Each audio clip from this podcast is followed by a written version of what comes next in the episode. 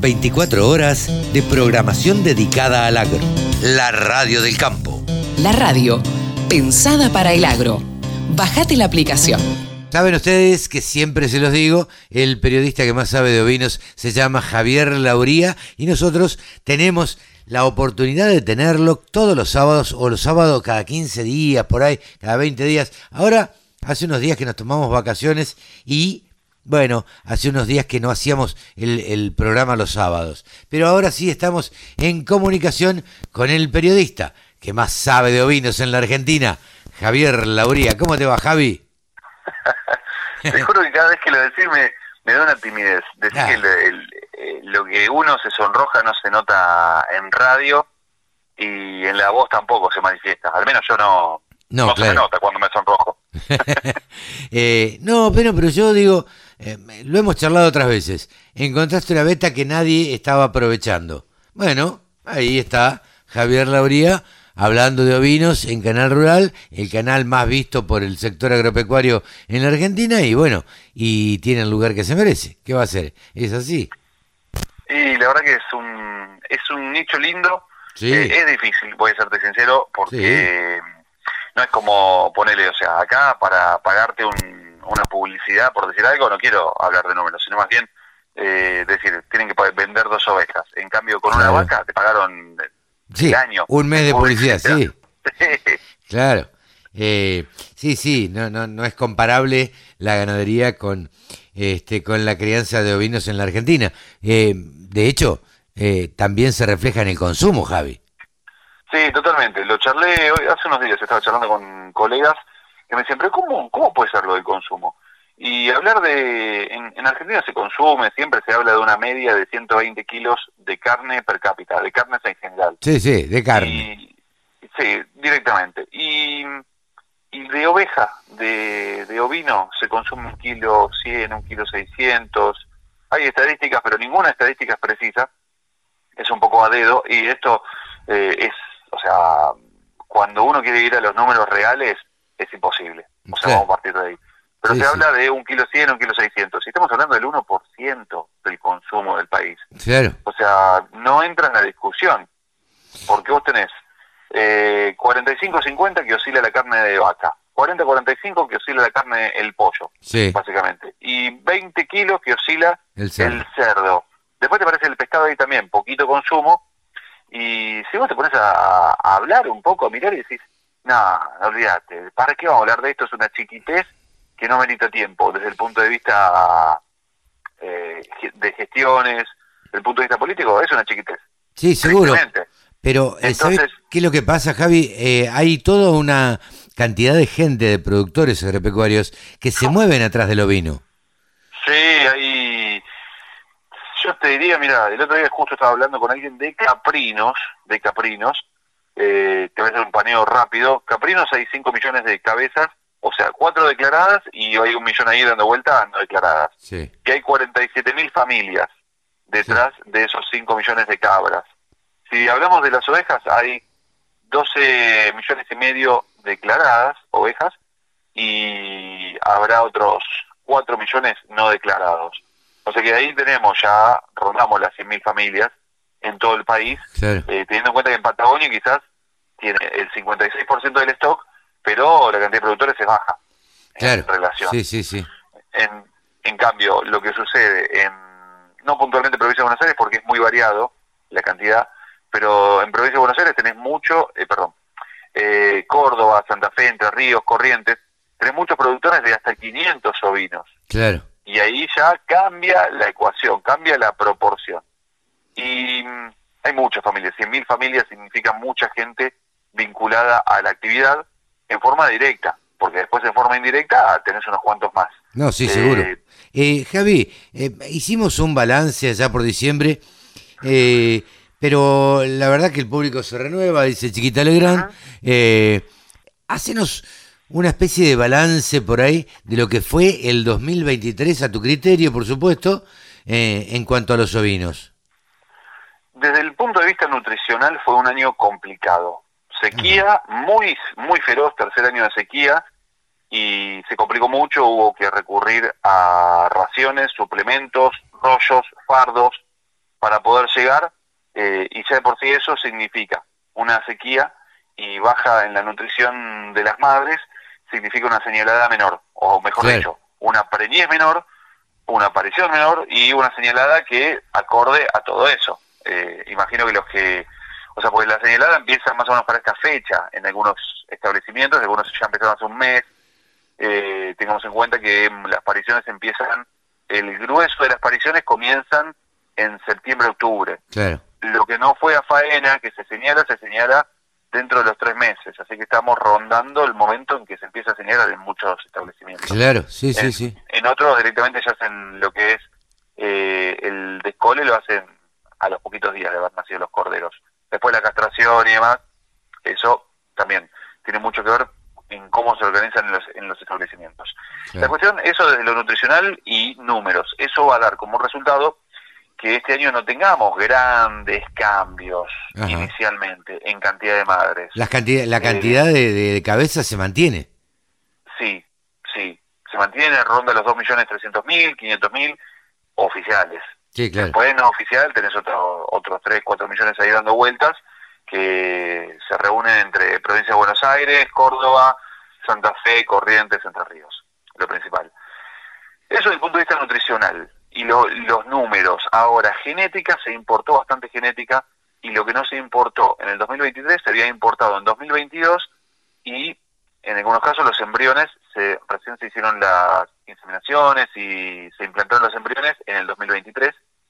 Así que la rural de Palermo 2024 va a tener eh, muchos animales que valen en otros idiomas, básicamente. El válido, recordemos, es Ahora, la forma. Qué extraño, Javi, esto de que el, ovino no crezca tanto en la Argentina, no tenga penetración la, la carne dentro del consumo eh, normal de la población, y sin embargo hay cabañeros que importan genética. Digo, ¿ese cabañero a qué está apostando? Es una excelentísima pregunta. Te digo, es una muy linda pregunta y vamos a tratar de analizarlo y desglosarlo. Tenés eh, varios eslabones en la cadena ganadera. Voy a hablar en ganadera en general, no ganadería, ganadería ovina o vacuna, sino en general. El eslabón del criador que hace genética. Sí. Después tenés en, un, en una punta. Y después en otra punta tenés el criador que hace animales para carne o con propósito leche o propósito lana. Pero en la punta del criador, vos tenés el que abastece a los del medio, que son los que vuelcan esos animales buenos a su establecimiento para mejorar lo que tienen o para cambiar la sangre, básicamente. En el medio, en el medio puede aparecer una figura más. O sea, entre ese que compra los animales y no le interesa tanto los papeles, sino el resultado que le dan a nivel eh, su población de animales, y los que pagan por los papeles. Ahora, entre los que pagan por los papeles vos tenés cabaña de cabaña, o sea, madre de cabañas que abastecen a otras cabañas, y tenés lo que son ya las cabañas literalmente. Los que abastecen a otras cabañas son tres, cuatro, cinco, no son muchos. Después, las cabañas en general, y después llegamos al criador. Los que están en el tope de esa, de esa pirámide, eh, cabaña de cabaña o madre de cabaña, son los que compiten en las exposiciones y ganan en muchas de ellas directamente. Después, los del medio a veces, a veces ganan y después el resto van a ver la exposición, nada más. Entonces, esos primeros dos eslabones eh, de los cabañeros, lo que hacen su negocio es vender la genética, no les interesa el resultado de, o sea, comer, o sea, cuánto de, carne se produce en el final de la cadena. No piensan tanto, o salvo que hagan varios ciclos. Es decir, y acá es interesantísimo, y esto pasa en todas las ganaderías. Vos tenés la parte de cabaña que es el pedigree. Sí. Después, eso que no mandás como pedigree, porque quizás lo ves un nivel más abajo, lo mandás a lo que se llama puro controlado. Claro. Eso significa que no lo notaste en la rural, pero sí vino un inspector a ver y decirte si tiene las condiciones de ser un puro controlado, eh, porque cumple con el estándar racial. Y después tienen la majada general o... Eh, eh, sí, la majada general, el rebaño, iba a decirlo para, para ampliar el, público. Pero la majada general, ahí ya tenés tres, o sea, separaron en tres eh, todo lo que es su todo lo que es su plantel y o sea todos los animales que tienen. El plantel cuando se habla de plantel estamos hablando de pedigree básicamente. Claro sí sí sí. el tipo arma el plantel después vuelca a los puros controlados y después vuelca a la majada general. Y eso puede ser en etapas o puede ser que parte de su plantel se lo venda a otros ahí en las exposiciones o en su propio remate. Claro. Eso para verlo así. Entonces el negocio de ese tipo en realidad es el pedigree. El resto es como para pagar los gastos. Sí, claro, claro. Algo hay que hacer y bueno, alcanza para, para los viáticos, digamos. Exactamente. Y como cuando vos volcás genética, eso, o sea, hasta que el animal participa en una exposición pasa seis meses, ocho meses, un año. Sí. Diría un año. Me arriesgo a decir un año porque la verdad que llevar a un cordero a una exposición eh, prepararlo para competir con un carnero es romper al cordero, básicamente porque lo que haces es darle de morfar mucho y lo engrasás y lo rompiste ese cordero. La verdad que hacer eso es una es, es una locura. y algunas asociaciones tratan de que en las exposiciones donde el cordero es chiquito, que no compita con un carnero. Claro. Por más que tenga todas las condiciones, que no compita para que no lo, no lo sobrealimenten y engrase más de la cuenta. Sí, claro, más vale esperarlo y y traerlo el año que viene a la exposición. Exactamente, por eso las exposiciones de verano son un poco particulares o hay categorías que no permiten competir. Por ejemplo, los corderos no, compiten o compiten aparte, compiten en otra categoría que no se cruza después en la final para el gran campeón como, como competir con un carnero, que el carnero va a venir con 140, 160 kilos y el cordero a duras penas tiene 60. Claro, sí, sí, sí. Entonces, eh, tenés que verle las condiciones carniceras a full. Y quizás el cordero todavía no terminó de expresar su potencial. Sí, sí, pero no se termina de desarrollar bien, en fin. Hay mil, motivos. Eh, el negocio está por ahí. Claro. ¿Y qué se puede esperar para el 2024 para aquellos productores que nos están escuchando? ¿Cómo, cómo va a estar, digamos, el, el, el negocio del ovino eh, eh, en la Argentina? El negocio lo vino va a tener, por un lado, lo que es Patagonia, que pasó un invierno muy difícil, así que no va a haber muchas madres melliceras, eh, no se van a ver muchas madres melliceras y el cambio de stock no va a ser mucho más grande. Algunos han optado inclusive en algún caso por reducir un poquito, un 10%, un 15%, porque estaban muy eh, restringidos con lo que es la nutrición. En el resto del país fue mejorando, tuvieron una primavera más generosa, o más amable, no generosa, más amable, que les permitió acomodarse un poco, bajar la, la, adquisición de rollos, bajar la adquisición de, de alimentos, de, suplementos, y con eso pudieron llevarlo un poco mejor. Pero igual todavía falta para que estén los campos en condiciones. Yo creo, esto me arriesgo a decir, que algunos han tomado decisiones drásticas o van a tomar decisiones muy particulares respecto a la forma de trabajar en los establecimientos para hacer algo más regenerativo. Y eso se viene, y para mí es lo que se viene en los próximos 10 años. ¿Qué es, ¿qué es esta forma drástica? El cambio a regenerativo significa cambiar la carga instantánea por parcelas. Pero ¿cómo lo haces? Dividís el campo en mayor cantidad de parcelas. Es preferible tener parcelas más chicas sí. y mandar a los animales que estén un día entero ahí y al día siguiente los cambias de parcela esa parcela va a tener un descanso, pero mientras tanto tuvo el bosteo y toda la orina que fue cayendo, que de alguna forma te nutre el suelo, y si te agarra una lluvia durante esos 30 días, eh, o tenés un riego artificial o podés hacer algo, le das una recuperación que a los 30, 40, 50 días te, explota esa parcela. Claro, sí, sí, sí. Y mientras tanto los animales están en la siguiente, y en la siguiente, y en la siguiente, o sea que si vos tenés tipo 40, 50 parcelas, le das descanso, de 40, 50 días y te encontrás después en la siguiente vuelta, primero, baja el índice de parásitos porque después de varios días es esa bosta que tenía eh, parásitos se seca, no está accesible para que la vuelva a ingerir algún otro animal y ahí es donde cambia la condición y vos ya haces un control de parásitos a partir de eh, el cambio de parcela. Sí, sí, sí. Y esa nutrición del, del terreno hace que para la vez siguiente tengas mejores pasturas, más fuertes, vos necesitas que las pasturas enraícen bien. Claro. Y cuando se agarra bien, te aguanta más un invierno difícil, un ah, invierno seco. Claro, claro, porque, claro. Porque tiene más, más alcance a, a lo que es eh, la fertilidad de la tierra. Entonces, vos no, te sirve tener pasturas que no lograron enraizar del todo. Vos necesitas que tenga la mayor profundidad posible. Claro, sí, sí, que llegue a la napa lo, lo antes posible para nutrirse y para eh, reconstituirse, para que esa pastura se reconstituya. Exactamente. Entonces, desde ese punto de vista, yo creo que eh, lo que es zona centro y norte del país está mejor, va a ser más fácil, así que eso permitirá invertir en más genética o invertir en eh, equipamiento eh, para poder manejar mejor el ganado. Eso significa más corrales, en, tranqueras, paneles, parcelas, sí, sí, sí, sí. Exactamente. Invertir en, en una mejor nutrición para los animales, en invertir en mejor calidad de, suplementos, en más gente en el campo, mejorar la forma de trabajo, eh, inclusive trabajar mejor algunos campos. Si tenés mejor nutrición eh, y no tenés que ocuparte tanto, te trabajás a largo plazo. Y yo creo que estratégicamente volver, y volvamos un poquito sobre lo que hablamos, eh, empezar a pensar la tierra desde el regenerativo, y uno lo piensa así, soporta mejor los inviernos y cuando llegan las épocas de bonanza, donde tenés una lluvia eh, generosa y después un descanso con un sol lindo, te explota el pasto y vos tenés, inclusive en algunos casos, hasta pueden llegar a ser rollo.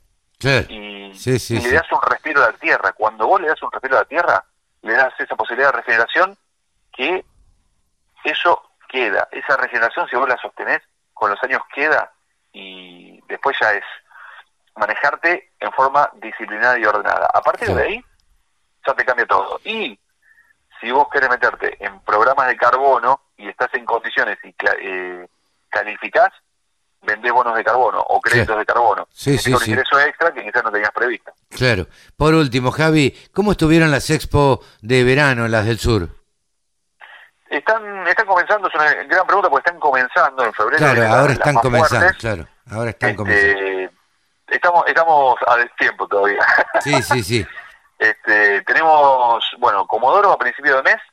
Eh, hubo, estuvo la de Esquel hace poquito, que en Esquel se presentaron, eh, Sam Sherdon participó y participó muy bien con genética que llegó del Reino Unido, así que eso ya cambió mucho, es, eh, o sea, ya es una revolución.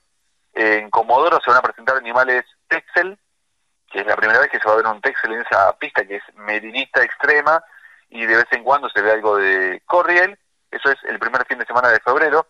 El segundo fin de semana de febrero tenemos la de Ayacucho, que ahí, ahí voy, a, voy a tratar de estar en esa exposición. El cuarto fin de semana de febrero tenemos la de em, Río Gallegos, que ahí estoy trabajando con una comitiva de Dorper para, para que vayan a mostrar el Dorper, presentarlo allá y bueno, a empezar a, llevar el Dorper a, la zona de Santa Cruz, que Santa Cruz es el polo cárnico ovino más importante del país, entonces, ¿qué tenés que llevar? Razas carniceras. Sí, claro. Así que, Dorper. El Dorper podría ser eh, que los primeros años sea para cruza terminal, es decir, que todo lo que sale va para faena, pero podría ser que en un par de años ya veamos en las pistas, no te digo la más importante, o en el momento más importante, pero en los corrales de Jura empecemos a ver algo de Dorper. Mira vos, bien, bien.